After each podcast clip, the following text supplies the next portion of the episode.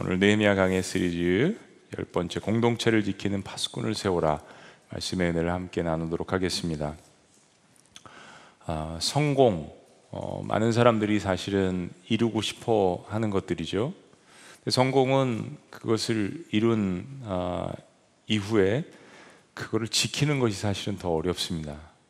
그래서 참그 어디 정상 내가 아, 이루고 싶은 어떤 그 목표를 향해서 그것을 이루기는 하지만 아, 성공이라는 것에 너무 초점을 맞춘 나머지 그것을 잃은 이후에 에, 허우적거리다가 아, 내가 평생을 쌓아왔던 인생의 바벨탑들이 무너지는 그런 모습들을 많이 봅니다. 아, 이제 제가 미국에 살면서 미국 사람들은 이제 스포츠에 열광을 많이 하거든요. 특별히 뭐 이제 그 미식 축구, 풋볼 같은 거 뭐 하면은 뭐 거의 전 국민이 환호를 하고요. 뭐 야구는 뭐 메이저리그 하고 뭐 농구는 여러분 뭐 마이클 졸단 다 아시잖아요. NBA 뭐 하면은 이제 도시마다 이제 그 팀이 있어가지고 우리 한국도 그렇지만은 열광을 합니다. 특별히 결승전에서 이제 뭐 전세가 참 힘든데도 불구하고 우승을 딱 했어요. 그러면 도시 전체가 막 들썩이면서 축제를 벌이는데 문제는 그 와중에 뭐 총도 쏘고 술도 먹고 마약도 하고 선수들도 흥분해 가지고 술을 하고 또 마약을 한 상태에서 운전을 하다가 아, 정말 그들이 원하는 평생에 원하는 우승 트로피를 거머쥔 상태에서 실수를 하고 또 유치장 신세를 지게 되고 선수 생활을 더 이상 못 하게 되는 그런 그 뉴스들을 심심치 않게 사실은 접합니다. 영광의 자리에서 한순간에 그것을 이룬 후에 나락으로 떨어지게 되는 것이죠. 어, 설교 준비에 어, 온 힘을 다 기울입니다.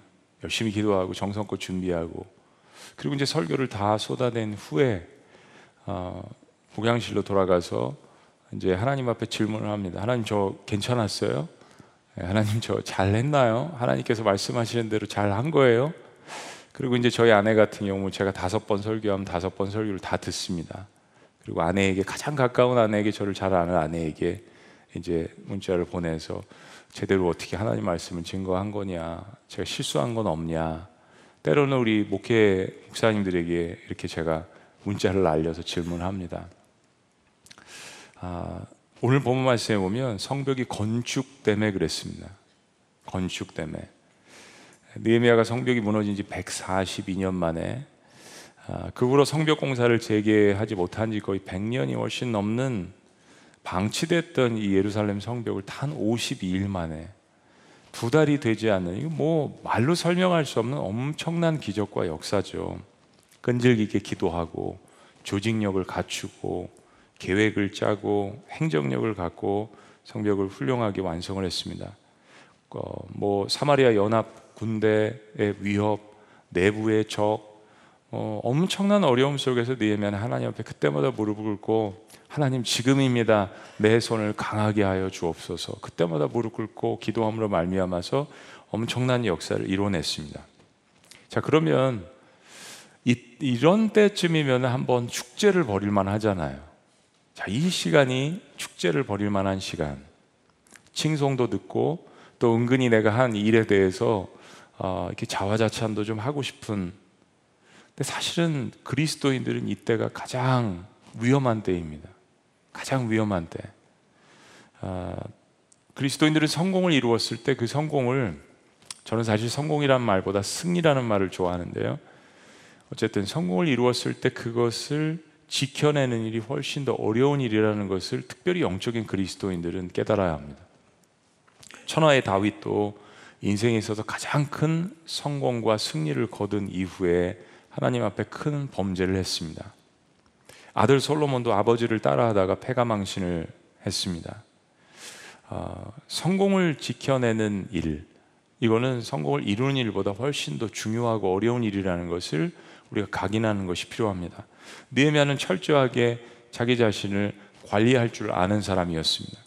페르시아 제국에서 어, 뭐 히브리인 3세, 4세, 5세로 얼마나 많은 정적들 가운데 그 자리까지 올라갔겠어요?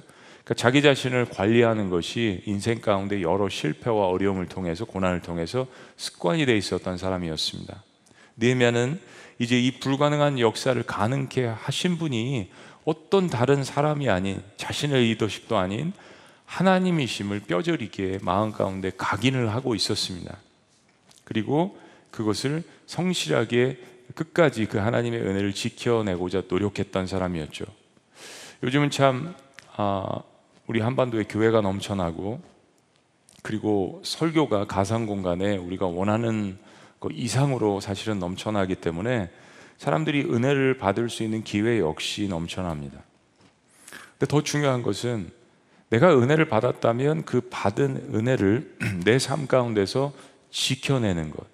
그리고 그 한 말씀이라도 내 삶 가운데 몸부림치면서 그렇게 살려고 노력하는 것이 더 중요한 것이죠. 지금 이 시대는 한 개인이나 혹은 가정이나 이런 교회 공동체나 은혜를 지키는 영적인 파수꾼을 세우는 것이 중요합니다. 은혜를 지키는 영적인 파수꾼.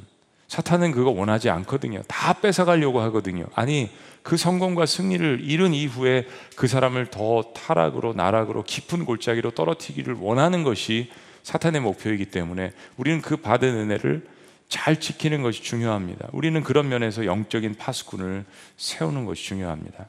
오늘 느헤미야 7장은 그 받은 은혜를 지키는 장면입니다.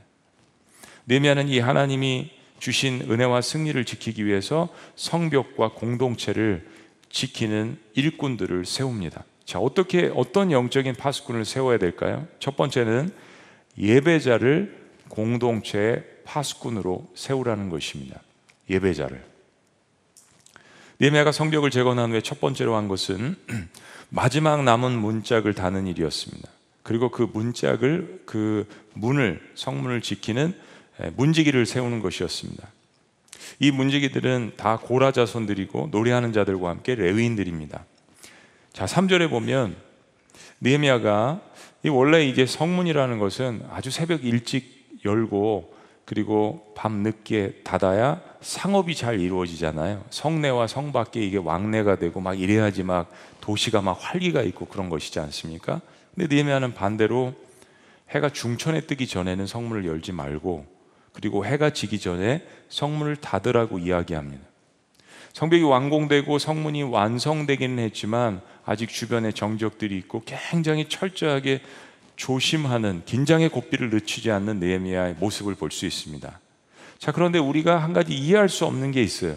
그런 상황에서 1절 말씀을 다시 보면 읽어보시죠. 성벽이 시작. 성벽이 건축됨에 문짝을 달고 문지기와 노래하는 자들을 레위 사람들을 세운 후에 이토록 철저하게 방비를 한다면 왜 하필이면 그 성문을 지키는 역할을 특공대든지 굉장히 잘 훈련된 병사들을 거기에 세워야 되는데 제사를 돕는 레위인들을 문지기로 세우는 겁니다. 여러분 레위인들은 성전을 지키는 사람들입니다. 성전에서 일하는 사람들이에요. 성전의 문이나 지킬 것이지 성벽의 성문의 문을 왜 레위인들이 지키냐 이겁니다. 물론 군인들도 있었을 거예요. 그러나 오늘 성경이 우리에게 보여주고 의미하고자 하는 바가 뭡니까? 느헤미야 의도가 뭡니까? 사실 문지기와 노래하는 레위인들 고라자손들의 역할은 예루살렘 성전에서 예배하는 것을 도우며 성전의 문을 지키고 찬양하고 제사를 드리는 사람들이라고 말씀드렸습니다. 그런데 예배드리는 성전에서 하던 그 역할을 예루살렘 도시 성벽 큰 문만 10개의 문인데 거기에 다 레위인들을 배치한 겁니다. 여러분도 이제 영화나 드라마를 많이 보셔서 아시겠지만 당시의 도시들은 성을 중심으로 이루어졌어요. 그래서 성을 공략하려면 성문을 먼저 통과해야 됩니다. 성을 차지하려면. 그런데 잘 아시듯이 이 성들을 뭐 철옹성으로 다 쌓아서 10배 이상의 병력을 가지고도 함락을 하기가 힘듭니다. 그래서 영화나 드라마에 보면 꼭 성문 지기를 어떻게 해서든지 매수하잖아요. 첩자를 통해서. 그래야 어, 아주 결정적인 전투의 순간에 성문이 딱 열리고 선봉부대가 들어가서 성을 함락하게 되는 겁니다. 그렇게 난공불락의 요소인 성도 성문이 열리면 함락이 될 수밖에 없는 것입니다. 진시 황제 때부터 명나라 때까지 천년에 걸쳐서 직선 거리만 2,700km에 걸쳐서 완공한 성이 여러분 잘 아시는 만리장성. 중국이 그토록 자랑스러워하는 만리장성이 역사 속에서 네 번 뚫린 적이 있다고 합니다. 근데 이것이 예, 전면전을 통해서 정면 돌파를 통해서 만리장성이 뚫린 것이 아니라 지금 말씀드린 것처럼 문지기를 매수해서 문을 열어준 것이 화근이 되었다고 합니다. 여러분 이것은 우리에게 엄청난 영적인 의미가 있습니다. 우리의 인생도 마찬가지입니다. 아무리 단단한 승리의 철옹성을 쌓고 나만 아는 비밀 잔고가 있고 나만 아는 나만 누리는 쾌락이 있다고 해도 그 결국 어느 한순간에 물거품이 될 수 있다라는 것을 철저하게 깨닫는 것입니다. 영적인 파수꾼을 세우지 않으면 나의 적들에게 성문을 활짝 열어놓는 어리석음에 속을 수 있다라는 것이 인간의 본질이라는 것. 시편 127편 1절은 이렇게 이야기합니다. 여호와께서 집을 세우지 아니하시면 세우는 자의 수고가 헛되며 여호와께서 성을 지키지 아니하시면 파수꾼의 깨어 있음이 헛되도다. 명언입니다. 내가 인생에 있어서 이제까지 이룬 것, 물론 내가 피땀을 흘렸죠. 그러나 그 이룬 것이 나를 세우시고 나를 지켜주시는 하나님께로부터 온 것임을 깨닫는 것, 그 감사드리는 것이 바로 예배의 핵심입니다. 그 마음으로 나와서 하나님 앞에 모든 것이 은혜라고 고백을 하는 것이 예배의 핵심입니다. 그래서 인생의 승패는 내가 무엇을 예배하느냐에 달려 있는 것입니다. 돈을 예배하느냐, 성공을 예배하느냐, 사람 관계를 예배하느냐, 내 인생의 쾌락을 예배하느냐. 그래서 예배는 하나님과의 관계 회복입니다. 잠언 8장 17절은 이야기합니다. 나를 사랑하는 자들이 나를 사랑하는 자들이 나의 사랑을 입으며 나를 간절히 찾는 자가 나를 만날 것이니라. 여러분 삶에 왠지 모를 밑도 끝도 없는 그 공허함을 채울 수 있는 분은 오직 살아계신 하나님 한 분이라는 이 사실 앞에 오늘도 여러분은 이 어려운 시대 때 하나님 앞에 이 자리에 서 계신 것입니다. 오늘 그 간절한 고백을 통하여서 영상이건 혹은 이 현장이건 모든 분들이 주님을 만나시기를 주의 이름으로 축원합니다. 느헤미야는 유대인들이 이룬 성벽 재건의 역사가 하나님의 도우심으로 이루시려는 것을 철저한 의도를 가지고 계획을 가지고 레위인들을 성문지기로 세웠습니다. 백성들은 성문을 드나들면서 레위인들과 찬양하는 성가대의 찬양 소리를 들으면서 하나님께서 우리와 함께 하신다는 확신을 가졌습니다. 우리가 세운 이 성벽이 군사력도 아니고 경제력도 아니고 오직 하나님의 은혜 때문에 이 성벽이 세워졌다는 것을 성벽을 드나들며 매 시간마다 remind 되며 깨닫고 있었습니다. 성공이든지 실패든지 내 인생, 내 인생 가운데 그것을 주관하시는 하나님께로 다시 돌아가는 것입니다. 예배는 늘 하나님께로 다시 돌아가는 것입니다. 조용히 무릎 꿇고 개인 예배로 하나님 앞에 나아가는 것입니다. 뜨겁게 찬양하며 말씀에 아멘하며 공예배로 다시 한번 하나님 앞에 모이는 것입니다. 우리는 날마다 예배로 돌아가야 합니다. 그래서 우리의 가정도 교회도 민족도 하나님을 기뻐하며 예배하는 자들을 파수꾼으로 세워야 합니다. 파수꾼이 감격이 없으면 성벽이 무너지지만 파수꾼이 노래하면 사람들은 그 모습을 보고 하나님의 임재를 갈망하며 경험합니다. 무엇보다도 이 전염병 시대에 여러분들이 파수꾼이 되시기를 주의 이름으로 축원합니다. 우리가 153 예배 캠페인 하고 있지 않습니까? 일주일에 한 번 예배하는 장소 내가 그리웠던 그 장소를 밟고 예배 드리는 것입니다. 새벽 재단이든 수요 예배든 금요 예배든 주일이든 많은 기회가 여러분들 앞에 열려져 있습니다. 예배 시작 5분 전에 준비하는 것입니다. 예배 마친 후에 축도 마친 후에 3분 동안 기도하는 것입니다. 153 예배 회복 운동. 어, 여러분들이 예배 늦게 들어오시면요. 영상으로 시청하시는 모든 분들 예배 늦게 들어오시면 제가 마음이 너무 아파요. 아유, 찬양 10분 끝났는데 아직 안 들어오셨구나. 광고 다 끝났는데 안 들어오셨구나. 이제 설교 딱 시작간이시니까 들어오셨구나. 마음이 너무너무 아파요. 그러면 여러분, 예배를 받으시는 하나님은 어떠실까요? 예배를 받으시는 하나님은 우리 예배가 회복돼야 합니다. 어느 시대보다도 이 전염병 시대 예배가 무너져 가고 있습니다. 처음엔 애틋했잖아요. 시간이 지나면서 관념화되고 고착화되는 것이 우리 인간의 본질이에요. 그래서 서로가 서로를 잡아줘야 돼요. 내 예배 파수꾼을 내 안에도 주변에도 심어 놓아서 서로가 함께 깨워주고 서로가 함께 예배하는 그것이 교회입니다. 그래서 공동체로 하나님께서 세워주신 것이에요. 하나님께서 이 시대에 예배를 지키는 예배 파수꾼을 찾으십니다. 그게 여러분이 되시기를 내가 되기를 주의 이름으로 축원합니다. 두 번째 어떤 파수꾼이요? 하나님과 사람에게 충성스러운 자를 파수꾼으로 세우는 것입니다. 가장 중요한 성병문을 지키는 사람들을 임명한 후에 두 번째로 느헤미야가 한 일은 지도자를 세우는 일이었습니다. 모든 일의 핵심은 프로그램이 아니라 사람이죠. 프로그램이 아닙니다. 그 프로그램과 조직을 운영하는 사람입니다. 세워진 사람이 하나님을 경외하면 하나님을 사랑하면 그 조직과 공동체는 그 하나님의 영향력대로 그대로 가는 것입니다. 그러므로 모든 일에 있어서 리더십이 사람이 열쇠입니다. 느헤미야가 두 사람을 선발해서 예루살렘을 다스리게 합니다. 이름이 참 재밌어요. 첫째는 하나니, 둘째는 하나냐입니다. 하나니, 하나냐. 결코 잃어버릴 수 없는 이름. 하나는 하나니는 누구일까요? 바로 느헤미야의 친동생입니다. 느헤미야보다도 먼저 아닥사스다 왕의 제가를 받아서 예루살렘에 갔던 그러니까 우리가 생각할 때는 고위 공직자예요. 그 정도로 예루살렘에 왔다 갔다 할 수 있는 사람이라면. 근데 이 하나니가 바로 예루살렘의 그 처참한 소식을 듣고 형 느헤미야에게 전했습니다. 그러니까 하나니가 없었다면 과연 느헤미야라는 존재가 부각이 됐을까? 하나님은 정말 하나님을 사랑하는 사람이었습니다.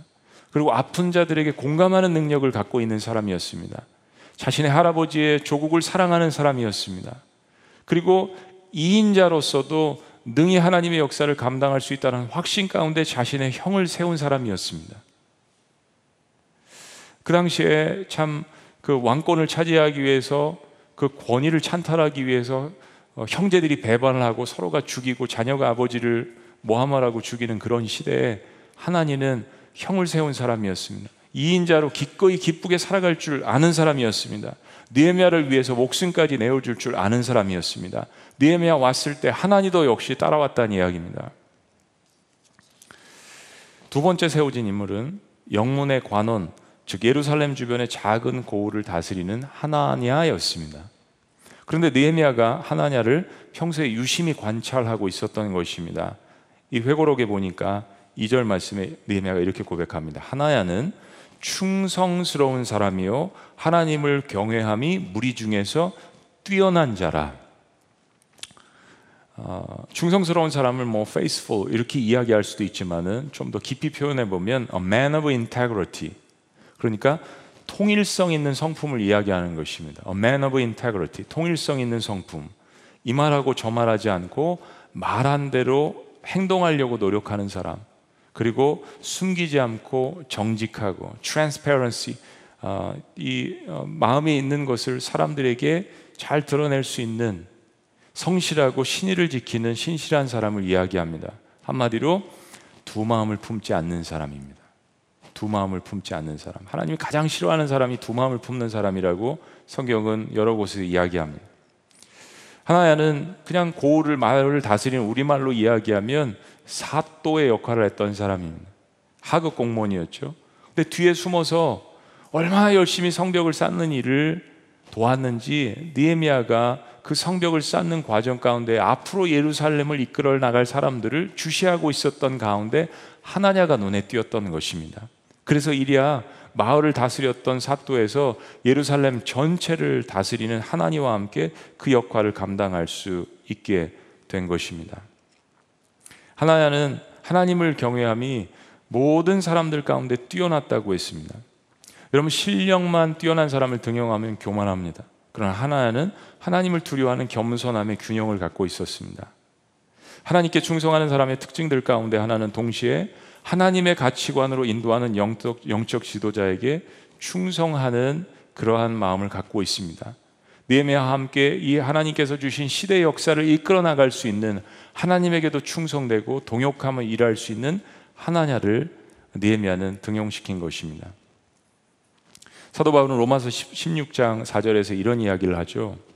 그와 함께 사역했던 평신도 리더들을 언급하면서 브루스길라와 아굴라 부부를 생각하면서 그런 내 목숨을 위해서 자기들의 목까지도 내어 놓았다라고 이야기를 합니다. 내어 놓을 것이란 이야기가 아닙니다. 내어 놓았다. 느헤미야의 인용 인재 등용의 기준이 뭐였냐면 하나님과의 관계를 잘하는 사람, 사람들과의 관계를 잘하는 사람 이 두 가지를 보았던 것입니다. 여러분 사람들과만 좋게 지내고 영성이 떨어지는 사람은 결정적인 순간에 인본주의로 결정합니다. 또 한편 늘 하나님이란 단어는 입에 달고 살지는 모르겠지만 사람들과의 관계가 좋지 않은 사람은 백이면 백 다 백족과입니다. 여러분 백족과가 뭔지 아세요? 자기 의로 가득 찬 사람입니다. 나만 옳다고 주장하는 사람들이에요. 다른 사람들을 포용할 줄 모르고 같이 갈 줄 모르는 사람입니다. 이거 역시 리더가 될 수 없죠. 니에미야는 하나님과의 하나님과의 관계가 온전한 사람, 그리고 사람들을 사랑하고 이끌 줄 아는 그러한 하나님과 하나냐를 선택했습니다. 우리 지구촌 교회 공동체에 이런 분들이 넘쳐나시기를 주의 이름으로 축원합니다. 여러분 주변에도 이런 사람들을 두시기를 주의 이름으로 축원합니다. 무엇보다도 여러분들이 이런 하나님 앞에 사람들 앞에 충성스러운 사람들이 되시기를 주의 이름으로 축원합니다. 우리는 우리 주변에 나에게 선한 영향력을 주는 사람들을 두어야 합니다. 이 말은 사람들을 어, 차별해서 사기라는 말씀이 아닙니다. 여러분 부모 우리는 우리 부모님의 산물이죠. 우리는 시대의 산물이고 사회의 산물이고 문화의 산물입니다. 부인할 수 없습니다. 내가 선택하지 않은 것들입니다. 그러나 부모님과 시대는 내가 선택할 수 없을지 모르겠지만 현재 여러분의 인생은 여러분이 선택하실 수 있습니다. 어떤 선택이냐고요? 나는 나를 만드신 하나님을 선택할 수 있습니다. 나는 영원을 선택할 수 있고 행복해지기를 선택할 수 있고 감사를 선택할 수 있습니다. 매일매일 내가 선택할 수 있는 것을 하나님께서 나에게 주셨습니다. 마찬가지로 여러분 주변에 만나는 사람들을 내가 다 임의적으로 선택할 수는 없지만 나보다 지혜가 뛰어나고 나보다 사랑이 뛰어나고 나보다 배울 것이 많은 사람들 나와 함께 울고 웃고 갈 수 있는 그런 사람들을 선택할 수 있다라는 것입니다. 우리 평생의 자산이 되는 것입니다. 더욱 적극적인 방법은 하나님께 날마다 그런 사람들을 나에게 붙여달라고 기도하는 것입니다. 니에미아가 예루살렘에 올 때 혼자 오지 않았습니다. 자신을 위해서 목숨까지 바칠 수 있는 동생 하나님과 함께 왔습니다. 그리고 그 역사를 함께 이뤄나갈 사람들을 성벽을 재건하는 가운데 지켜보기 시작했습니다. 지도자를 위해서 기도하고 내가 만날 하나님의 사람들을 위해서 기도하는 사람은 하늘의 축복을 누리는 사람입니다. 우리 공동체, 우리 가정에, 우리 조국과 민족에 그런 하나님의 사람들 파수꾼을 세우시기를 주의 이름으로 축원합니다. 그리고 무엇보다도 내가 그런 파수꾼이 되기를 기도하는 것입니다. 자, 마지막 세 번째 어떤 파수꾼입니까? 맡은 일에 성실한 자를 파수꾼으로 세우는 것입니다. 맡은 일에 성실한 자. 7장 3절은 이렇게 이야기합니다. 내가 그들에게 이르기를 해가 높이 뜨기 전에는 예루살렘 성문을 열지 말고 아직 파수할 때 곧 문을 닫고 빗장을 지르며 또 예루살렘 주민이 각각 자기가 지키는 곳에서 파수하되 자기 집 맞은편을 지키게 하라 하였노라. 니에메가 성을 다 건축하고 그리고 하나냐와 하나냐 같은 대표적인 리더들을 어, 세우고 그리고 레위인들을 세워서 찬양하게 하고 지키게 하고 그리고 마지막으로 그 성 안에 거하는 예루살렘 거민들이 집에서 가까운 곳에서 성문을 지키게 했습니다. 가까운 곳에서. 하나님은 우리 시대에 나에게 주신 가정이 있습니다. 내가 살고 있는 마을, 도시가 있습니다. 내가 선택하지 않았지만 우리에게 주신 우리 민족이 있습니다. 가까운 곳부터 하나님께서는 우리가 지켜나가기를 원하십니다. 하나님께서 여러분들을 인생 가운데 예수 그리스도를 통하여서 부르셨다면 하나님은 우리를 영적인 파수꾼으로 우리의 가정과 우리의 직장과 일터에 교회에 세워 주신 것입니다. 때문에 우린 작은 일이라도 무시하시면 안 됩니다. 요한계시록 3장에 보면 사대 교회가 등장을 합니다. 사대 교회가 책망을 받죠. 근데 사대 이 지역에 아, 하나의 역사가 있는데 사대 성이 있었습니다. 근데 역사적으로 이 성 역시 철옹성이었습니다. 근데 이 철옹성이 사대성이 함락된 그 역사가 있는데 그건 뭐냐면 한 사람의 파수꾼이 적이 침범해 오고 있는데 근무 태만으로 말미암아서 적이 오는 것을 보지 못한 채 바로 그 성이 적에게 순식간에 점령을 당했던 역사가 있는 지역이라고 합니다. 하나님은 그런 역사적 배경이 있는 도시에 세워진 사대 교회를 향하여서 똑같이 영적인 그런 약점을 갖고 있는 사대교회를 향하여서 이렇게 말씀하십니다. 내가 내 행위를 아노니 내가 살았다 하는 이름은 가졌으나 내가 죽은 자로다. 교회에서 내가 맡은 일이 아무리 작은 일이라도 그것은 하나님의 성전을 감당하는 일입니다. 하나님의 역사의 한 파트를 감당하는 부분입니다. 가정도 마찬가지입니다. 사명이 아니라 내 기분에 따라서 하고 말고를 따지면 그것은 결국 하나님께 한 일이 아니라 환경과 사람을 보고 한 일입니다. 그러나 모든 일을 그것이 직장이든 학교든 가정이든 교회이든 모든 일을 죽게 하듯 하면 하나님께서 그 모든 역사에 함께 해주시고 그 모든 것을 갚아 주십니다. 그걸 경험하는 게 신앙이죠. 예루살렘 성벽은 세워졌지만 이제 그 성을 지킬 파수꾼, 파수할 일꾼들이 필요한 것입니다. 성문을 지키는 레위인도 필요하겠고 성문에서 노래할 사람들도 필요하겠고 그 성문을 붙들고 눈물로 기도하는 사람들도 필요하겠고 느헤미야와 함께 사람들을 섬길 수 있는 지도자들도 필요하겠습니다. 그리고 각자 자기 집 근처에 있는 성문을 오르만지고 닦고 지키는 백성들도 필요한 것입니다. 중요한 것은 그 일의 크고 작음이 아닙니다. 하나님께서 맡겨주신 그 일을 얼마나 영광스럽게 생각하며 작은 일에도 감사하는 것인가 하는 것입니다. 우리가 늘 넘어질 때 보면 작은 것에 넘어집니다. 남의 일이 더 커 보일 때.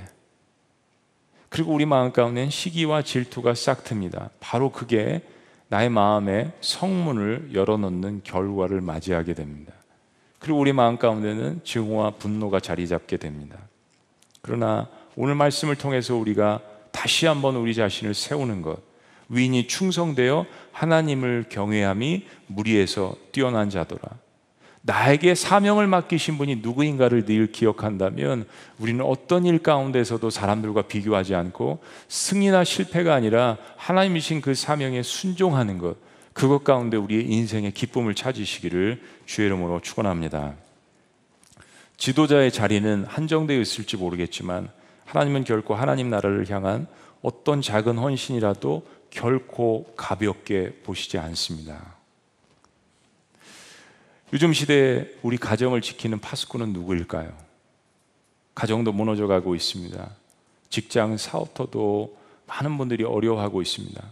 550만 개의 대한민국의 자영업자, 소상공인들이 신음하고 있습니다. 누가 파수하고 누가 지킬까요? 현재 우리 교회 공동체를 지키는 파수꾼은 누구일까요? 우리 늘 북녘 땅과 한반도를 생각하면서 조국과 민족을 위해서 기도하는 파수꾼은 누구일까요? 예배의 파수꾼, 기도의 파수꾼, 사명의 파수꾼. 저는 지구촌 교회 공동체를 지켰던 27년의 역사를 한 파트를 담당하면서 눈물로써 기도해 오셨던 파수꾼의 선배들의 눈물과 헌신을 헛되게 하지 않았으면 좋겠습니다. 내 기분과 내 고집에 따라서 하나님 나라를 파수하는 것이 아니라 하나님 주신 그 사명에 따라서 헌신하는 우리 모두. 저는 사절 말씀을 보면 가슴이 아프면서도 가슴이 뜁니다. 사절 말씀이요. 그 성읍은 광대. 지금 성벽을 쫙 둘러서 만들었는데 성읍이 광대예요. 넓다는 이야기입니다. 근데 그 주민은 적으며 가옥은 집들은 미처 건축하지 못하였음이니라. 당시 예루살렘 성은 규모가 큰 반면에 그 알고 그 안에 살고 있는 주민들이 적었다는 이야기죠. 아직 해야 할 일이 많이 있음을 나타내는 구절입니다. 그래서 니메아가 인구 조사를 해서 예루살렘 주변의 10분의 1의 인구를 예루살렘 성 안에 정착할 수 있도록 합니다. 적의 공격으로부터 전쟁이 일어나면 가장 먼저 적들이 함락하려고 하는 것은 성입니다. 그러니까 성 안에 살고 있으면 가장 먼저 공격을 받게 되고 위험성이 있다는 것을 알고 있기 때문에 사람들이 성 안에 지금 이 상황에서는 잘 거주하려고 하지 않고 있는 것입니다. 그래서 이제는 성벽이 완성되어서 누군가는 그곳에 들어가서 살아야 하는 것입니다. 이것을 영적으로 적용하기를 원합니다. 누군가는 오늘 이 시대 이 상황 가운데 눈물의 씨앗을 뿌려야 합니다. 누군가는 미랄이 되어야 합니다. 누군가는 그 기둥과 성문을 붙들고 기도해야 합니다. 누군가는 성벽을 쌓아야 합니다. 누군가는 성벽을 파수해야 합니다. 누군가는 소망, 절망 가운데서도 소망을 내는 그 찬양을 불러야 합니다. 여러분, 아직 우리가 구원하고 치료할 사람들이 이 예루살렘 성내에 넘치, 차고 넘칩니다. 우린 그래서 블레싱을 계속해서 선포해야 합니다. 우리는 하나님의 도성 예루살렘을 아직 구원받지 못한 사람들로 채워야 합니다. 누가 할 것입니까? 누가 우리의 가정을 살리고 우리의 자녀들에게 다시 한번 용기를 주고 죽어가는 영혼들에게 소망을 주고 교회를 살리고 이 땅을 살릴 것입니까?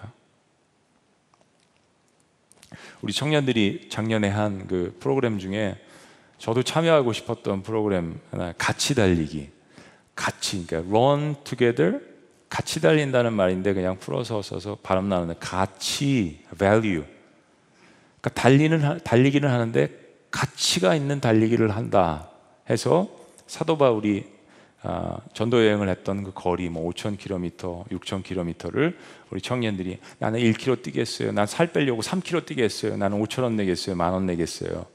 그래서 그 거리를 한 게 한 7,500km 그리고 한 2천만 원 정도의 헌금이 모여져서 청년들이 참 미자립 교회도 돕고 성교지도 돕고 너무 귀한 일을 했어요. 아이디어가 참 좋은 것 같아요. 올해는 어떤 일을 하나 봤더니 같이 달리기 쓰담 쓰담. 아, 이게 무슨 말인가 봤더니 걷거나 달리면서 쓰레기를 줍는 환경 정화 운동, 플로깅이라는 그런 말이 있대요. 하여튼 뭐 영어 말도 많이 만들어내요. 근데 하여튼 그런 게 있어요. 거기다가 환경을 보듬다라는 의미를 담은 겁니다. 하나님이 창조하신 이 환경을 우리가 돌보자. 그래서 뭐 농마주의처럼 비닐 하나를 들고 기도하면서 용인 수지 우리 교회 주변에 다니면서 쓰레기를 주, 줍는 거예요. 그리고 쓰레기를 주면서 또 5천 원, 만 원을 내는 거예요. 근데 하여튼 청년들은 비전이 중요한 것 같아요. 환경운동과 더불어서 그 모인 기부를 가지고 또 다른 사람을 돕는 거예요. 청년들은 이런 데 투자하거든요, 여러분.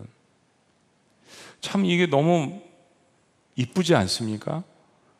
아, 그리고 여기서 모인 아, 헌금을 가지고 우리 지구촌 사회복지재단 용인시 다문화 가족지원센터 연결을 해서 거기 있는 다문화권 아이들, 이 아이들이 너무너무 방치되어 있는 것입니다.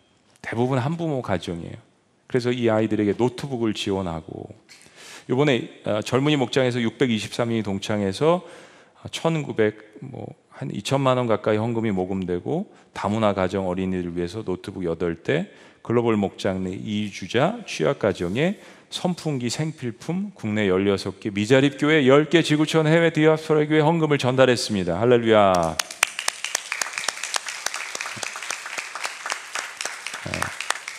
너무 귀한 일이죠. 액수가 중요한 것이 아니라 어, 한그 목자가 청년 목자가 간증을 했는데 여러분들에게 아, 좀 나눠드리기를 원합니다. 박유진 목자 대학직 분당 6캠퍼스 길어지는 온라인 상황에서 목원들은 무너지고 온라인 목장 모임에 거의 참석하지 못하고 있었습니다. 참 목자들 고생 많이 하세요. 청년들은 특히 더 그런 것 같아요. 목자, 부목자가 자리를 지키며 기도하던 가운데 같이 달리기 쓰담쓰담해서 플로깅이라는 캠페인을 시작하는 것을 알게 되었습니다. 쓰레기를 줍고 함께 달리며 지구와 우리를 건강하게 회복해 나가는 귀한 캠페인이었습니다. 더불어 우리가 캠페인에 참여해서 모은 금액들이 지역사회 어려운 이웃에게 전달된다고 하니 도전의 마음이 생겼습니다. 용기를 내서 목원들에게 좋은 취지를 설명하고 아이들에게 달리며 현장 만남을 해보자고 제안했습니다. 생각하지도 못하게 평소 나오지 않던 목원들이 흥미를 보여서 같이 동참하게 되었습니다. 목장 내에서 친해질 기회가 마땅히 없었는데 함께 쓰담쓰담 장소를 정하면서 많은 대화를 했고 같이 플로깅을 하며 쓰레기도 줍고 교제도 할 수 있었습니다. 한 가지 놀란 것은 생각보다 실제로 우리 주변에 버려진 방치된 쓰레기가 생각보다 많다라는 것을 발견했습니다. 같이 플로깅을 하며 우리의 마음속에 구석구석 자세히 들여다보지 않으면 발견하지 못하는 마음의 쓰레기를 정리하는 힐링의 시간이 되기도 하였습니다. 특별히 저희가 플로깅 백을 메고 쓰레기를 줍고 있으니까 걸어가는 사람들이 이렇게 물었습니다. 구청에서 왔냐고. 질문하길래 자랑스럽게 지구촌 교회에서 왔어요 대답했습니다. 한 어르신은 지구촌 교회 와본 적이 있으시다며 화색으로 반응해 주셨습니다. 뭐 전도하는 거죠. 어디서 왔냐 물어보니까 교회에서 왔습니다. 이거는 사실 우리가 한 시간 전도하는 것보다 훨씬 더 더 큰 역할을 하는 거예요. 플로깅을 통해서 나의 마음에 버려야 할 것들도 생각하며 지구도 지키고 지구촌 교회잖아요. 지구도 지키고 지역 사회와 이웃 사랑을 전하며 무엇보다도 하나님의 영광을 드러낼 수 있었다는 것에 감사했습니다. 블로깅에 동참한 저희 목장은 영상도 제작해서 공동체를 회복해 나가시는 하나님을 경험할 수 있었습니다. 이번 같이 달리기 쓰담쓰담을 통해서 하나님은 여전히 우리 안에서 살아 역사하시며 하나님의 비전을 이뤄가고 계셨다는 것을 보고 느낄 수 있었습니다. 이 모든 영광을 하나님 앞에 올려드립니다. 아멘. 네. 우리 뭐 작년 목장도 하셨으면 좋겠어요. 토요일 날 그냥 걸을 게 아니라 지구촌 교회 그냥 여기다 다 써붙이시고 플롱이 다 들고 탄천을 다 걸으면서 그냥 수많은 성도가 한번 하면 어떨까 그런 생각이 듭니다. 저는 청년들의 이런 사역을 보고 하나님께서 이 시대에 젊은 느헤미야들을 젊은 에스더들을 또 젊은 다니엘들을 파수꾼들을 세워 주신 것에 너무 감사했어요. 우리와 좀 1세대와 아이디어가 다른 것 같아요. 어, 말씀을 준비하면서 옛날에 불렀던 노래가 자꾸 귓가에 이렇게 아, 어, 건전 가요가 생각이 났습니다. 여러분 등대지기 아세요? 등대지기? 잘 모르세요? 얼어붙은 달 그림자 물결 위에 차고 한겨울에 거센 파도 모으는 작은 섬 같이 불러봐요. 생각하라 저 등대를 지키는 사람의 거룩하고 거룩하고 아름다운 사랑의 마음을 멋있죠? 찬송가 같아요. 거룩하고 아름다운 사랑의 마음을 여러분 사실 등대는 이정표를 제시하는 거죠. 파수꾼은 지키는 겁니다. 등대와 파수꾼의 역할은 같다고 생각해요. 우리 그리스도인들은 이 세상에 한 줄기 등대가 되어서 이 세상에 이정표를 예수 그리스도 이름으로 제시하는 사람들입니다. 그리고 하나님이 주신 그 은혜를 지키는 사람들입니다. 이 시대 청년들이 그런 역할을 해줘서 너무 고맙고 또 우리 1세대나 2세대나 그런 곳에 서로가 도전받고 그래서 무너진 것들을 기도하며 보고 그것을 수축해 나가는 하나님이 이 시대에 쓰시는 모든 그런 느헤미야 가정과 공동체와 우리 민족이 되시기를 주의 이름으로 축복합니다. 기도하시겠습니다.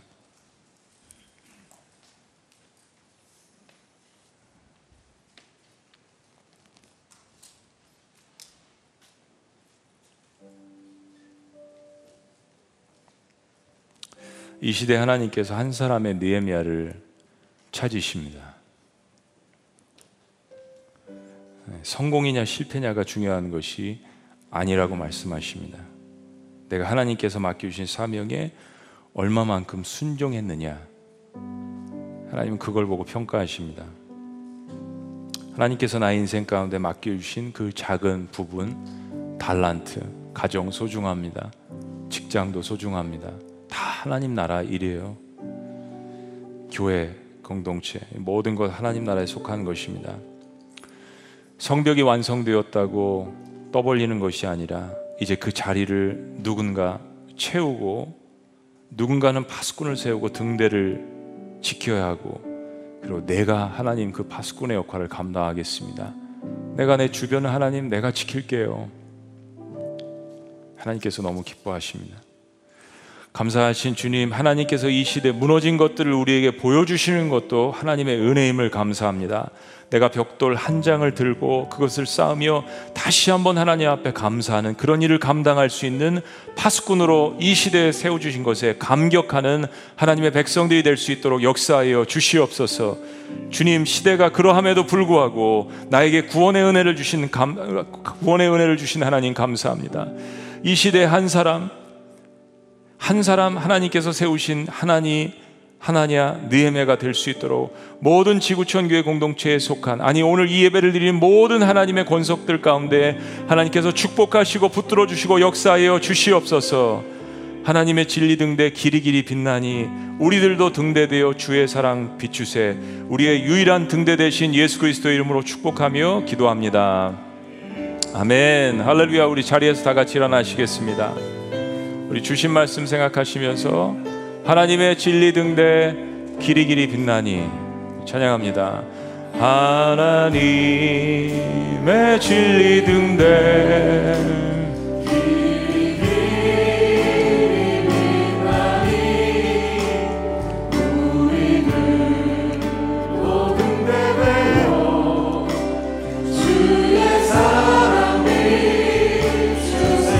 우리 작은 우리 자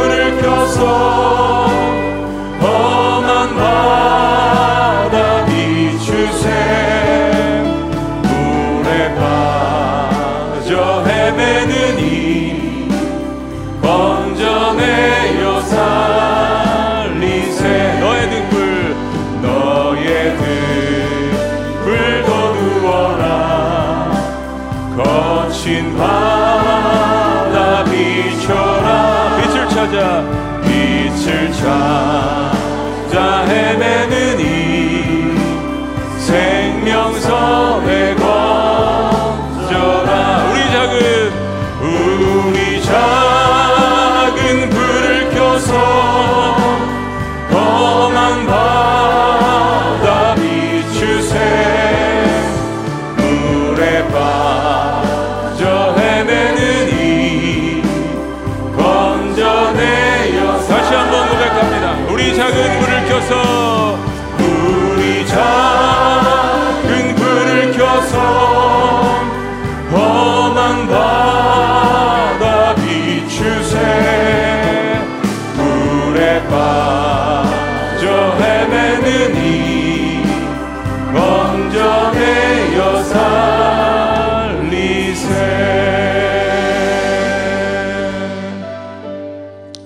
하나님 이 시대에 제가 그런 등대가 되기를 소망합니다.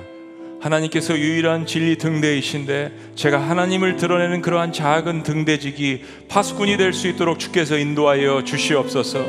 저를 통하여서 우리의 목장이 살아날 수 있도록 인도하여 주시옵소서. 하나님 부족하지만 저의 작은 헌신과 기도를 통하여서 나의 도시가 다시 살아날 수 있도록 인도하여 주시옵소서. 하나님 이 시대에 부족한 저이지만 저를 통하여서 이 조국과 민족이 살아날 수 있도록 기도의 파수꾼이 될 수 있도록 역사하여 주시옵소서. 하나님 작은 하나의 통곡과 절규와 부르짖음과 하나님 나라에 대한 애타는 마음을 가질 때 그러한 작은 불씨들이 모여서 성령님께서 함께 하시는 놀라운 성령님께서 이 시대에 주시는 붕의 역사들이 각 가정과 섬기는 곳과 직장터에 있게 주께서 인도하여 주시옵소서. 우리의 가정에도 우리의 공동체에도 우리의 도시에도 우리의 민족과 조국에도 이 한반도에도 북녘 북한 땅에도 아프가니스탄 땅에도 미얀마 땅에도 하나님께서 심으신 파수꾼들이 일어나는 놀라운 역사가 있게 하여 주시옵소서. 주님 감사합니다.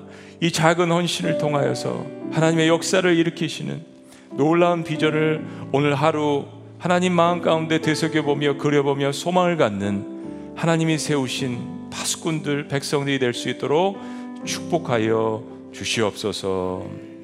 이제는 우리 주 예수 그리스도의 은혜와 하나님 아버지의 극진하신 사랑과 성령님의 감화 교통 역사하심이 우리의 가정과 공동체와 조국과 민족의 파수꾼으로 세우기를 원하며 그 한 명의 파수꾼이 내가 되기를 원하는 하나님의 모든 백성들의 위대한 고백에 지금부터 영원토록 함께 있을지어다.